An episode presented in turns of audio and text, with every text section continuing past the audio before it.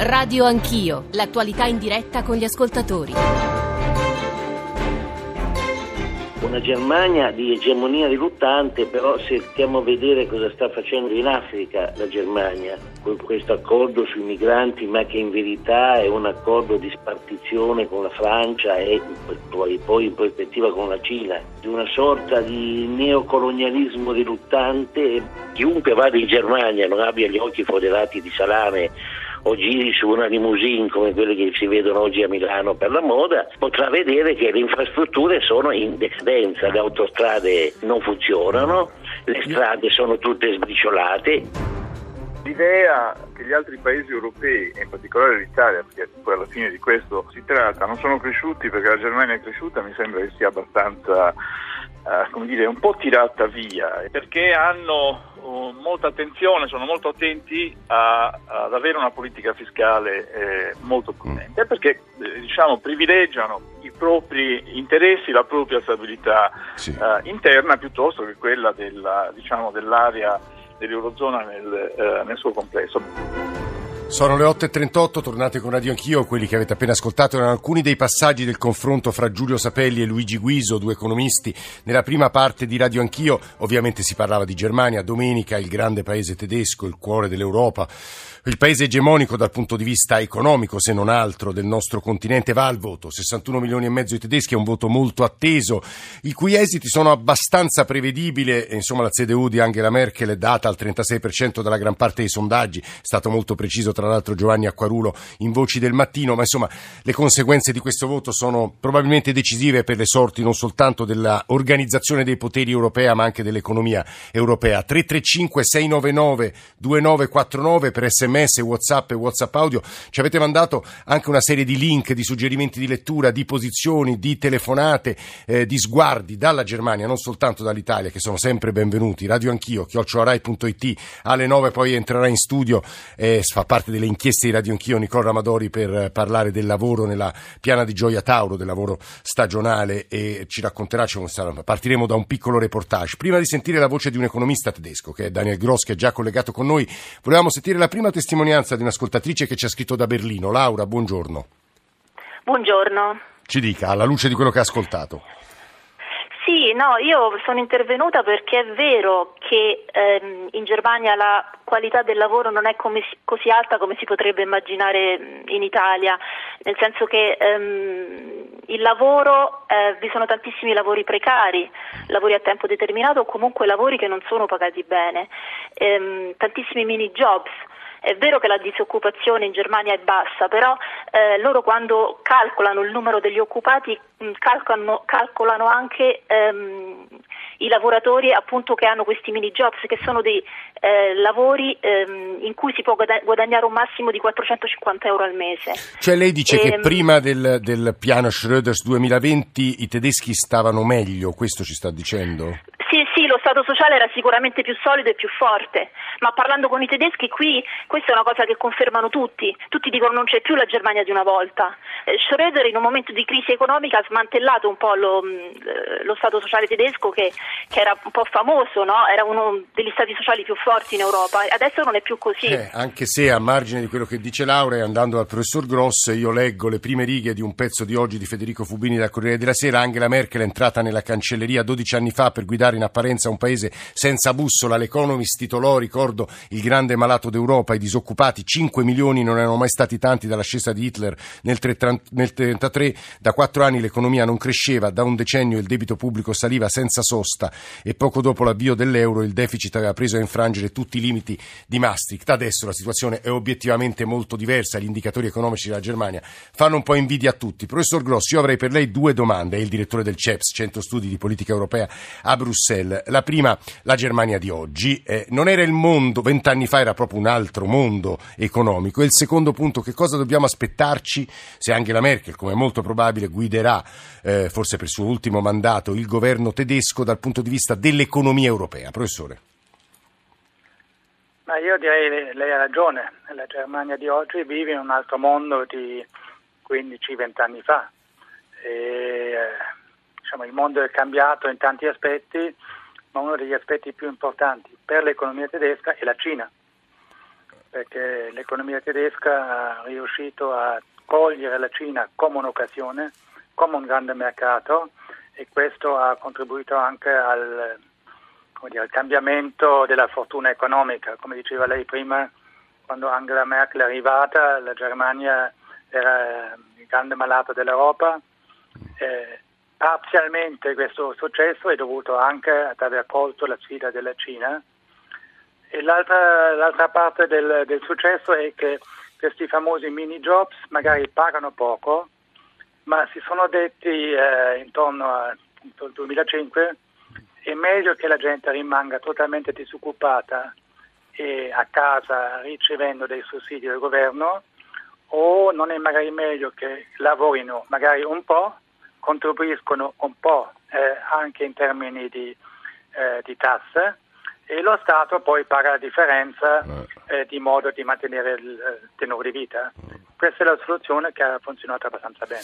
Ho un'ultima domanda, professore. A suo avviso noi avremo, eh, poniamo che appunto Angela Merkel, poi le coalizioni le vedremo alla luce dei risultati domenica sera, ma insomma ne parleremo anche con Adriana Ceretelli che ci sta ascoltando. Avremo un ministro delle finanze europeo e gli eurobond a suo avviso? Gli eurobond penso che non ci saranno perché poi eh, anche Macron ci ha riflettuto un po', perché anche lui ha dietro di sé un'economia in fondo abbastanza forte e lui non vede la necessità per la Francia di avere degli eurobond.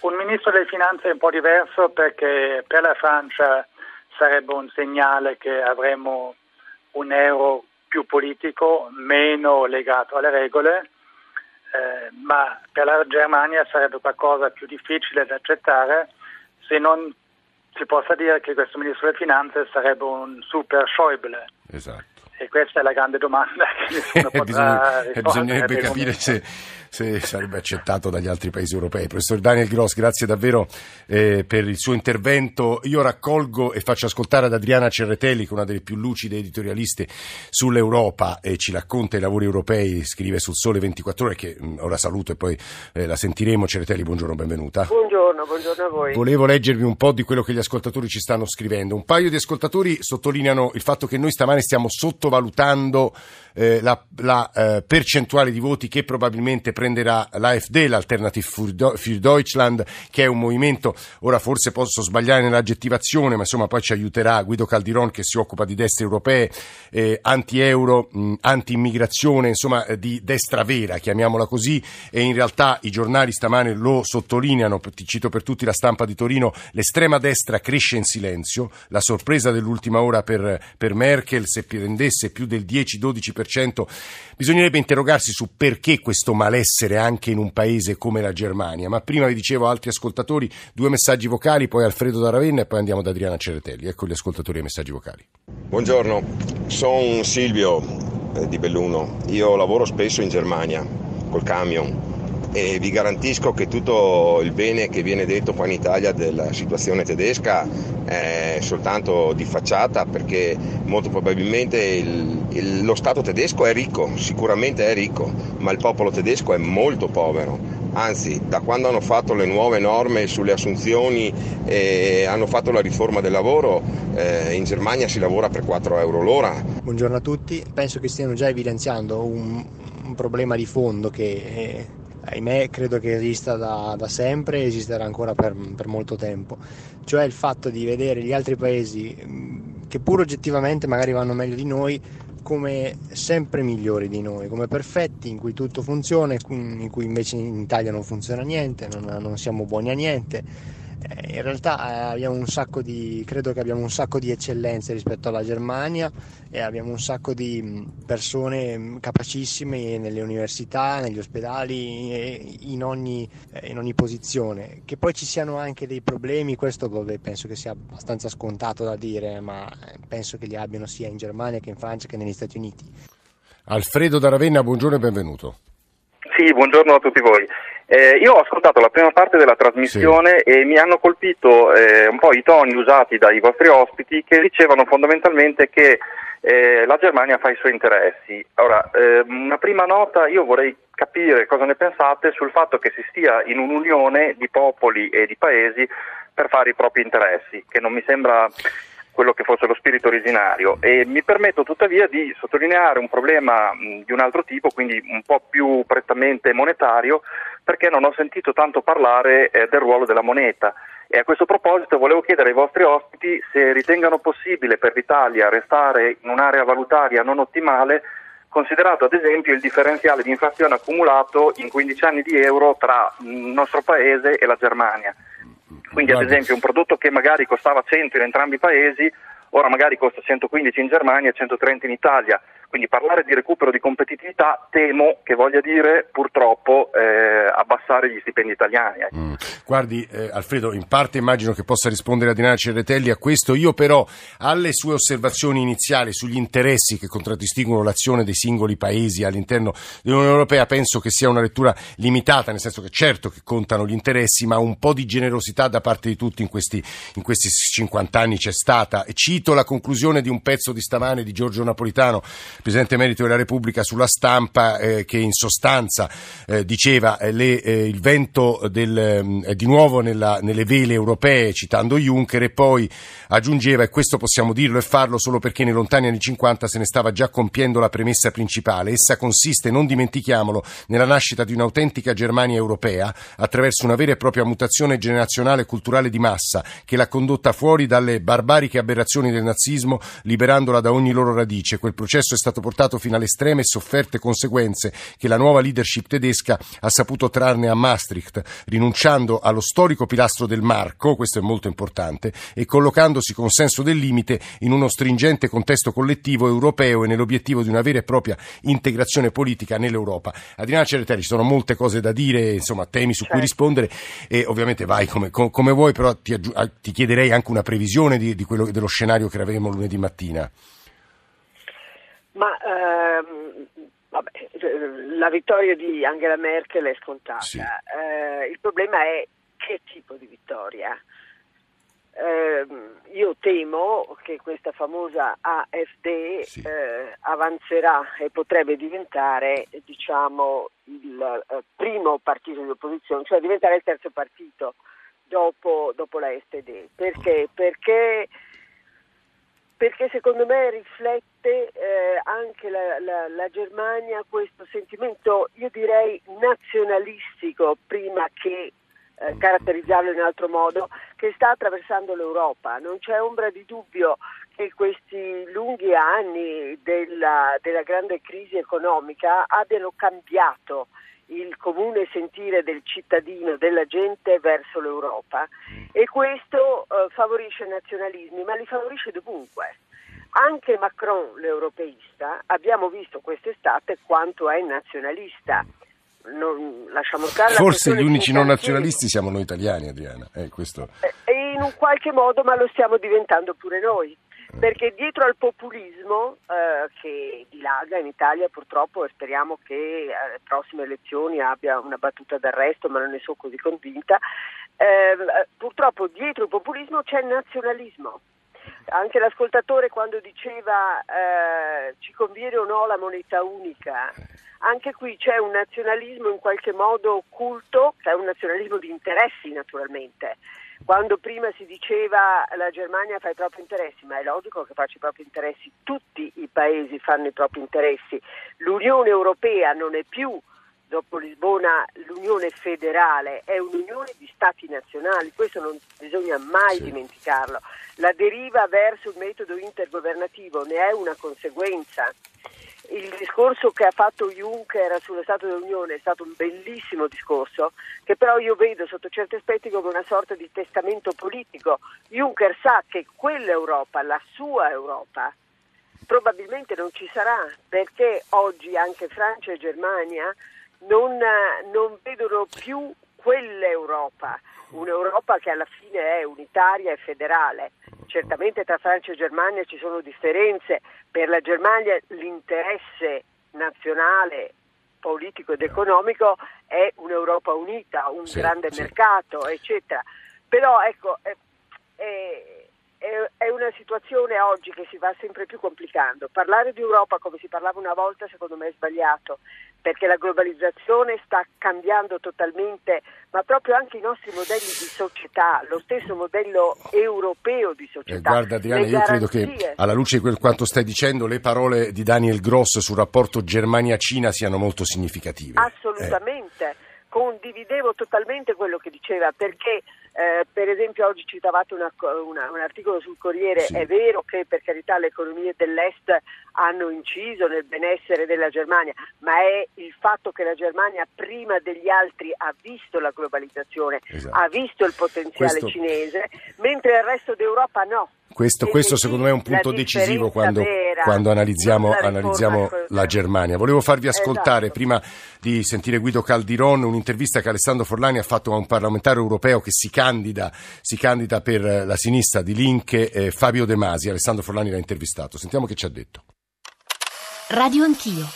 Onorevole De Masi, quale sarà secondo lei la maggioranza parlamentare che sosterrà il nuovo governo di Angela Merkel? The only difference between Martin Schulz and Angela Merkel in the TV debates was that one had a beard. L'unica differenza tra la Merkel e Schulz nel dibattito in televisione era che lui aveva la barba, eppure la candidatura di Schulz aveva suscitato grande entusiasmo. Poi però i tedeschi hanno visto che i socialdemocratici non sono un'alternativa alla ZDU. I giovani hanno votato in America per Sanders, in Inghilterra per Corbyn e in Francia per Mélenchon. I giovani vogliono investimenti pubblici e una politica estera basata sul dialogo. Speriamo che la sconfitta della SPD porti il partito a ripensare la sua linea e ad allearsi con Linke. Riguardo al governo di coalizione, penso che la Merkel potrebbe allearsi coi Verdi, dimostrerebbe così che può modernizzare il suo partito governando uno alla volta con tutti, socialisti, liberali e appunto ambientalisti. Quali politiche porterà avanti questo nuovo esecutivo? I think that Merkel Penso che la Merkel userà questi suoi ultimi quattro anni per fare cose molto impopolari. Penso che vorrà essere ricordata nei libri di storia come la leader che ha costruito l'Europa federale, accetterà la nascita di un fondo monetario europeo per favorire gli investimenti, ma chiederà in cambio che i tagli di spesa e le regole restrittive su lavoro e pensioni diventino permanenti in Europa. Temo che così l'Europa farà un passo avanti, ma verso il baratro. Come contraccolpo potrebbe esserci una crescita del populismo anche in Germania? Potrebbe arrivare magari un Donald Trump tedesco fra quattro anni? Non credo che possa succedere. L'economia tedesca è radicata in Europa. Troppi interessi ci legano all'Europa. Se guardiamo ai programmi di AfD, vediamo che sono contrari al salario minimo e che vogliono che i contributi per sanità e pensione siano a carico dei lavoratori e non delle aziende. Non sono quindi una vera alternativa per la Germania, perché la maggioranza dei tedeschi vive di lavoro o di pensione. Criticano la Merkel perché dicono che ha accolto i rifugiati per solidarietà umana e non capiscono che invece la cancelliera lo ha fatto per salvare il trattato di Schengen e per avere giovani lavoratori. Poi c'è un problema culturale. La destra in questi giorni ha elogiato i soldati della seconda guerra mondiale. Questo per la maggioranza dei tedeschi è inaccettabile. La destra potrebbe diventare una forza di governo se si concentrasse sui problemi sociali. Era Fabio De Masi, eh, la destra cresce in silenzio, titola la stampa e si domandavano Guiso e Sapelli all'inizio della trasmissione ma com'è possibile se prendesse il 15% e diventasse il terzo partito tedesco eh, che c'è un malessere così forte in Germania. Guido Caldiron, giornalista del manifesto, studioso dei movimenti di destra. Caldiron. Buongiorno. Buongiorno.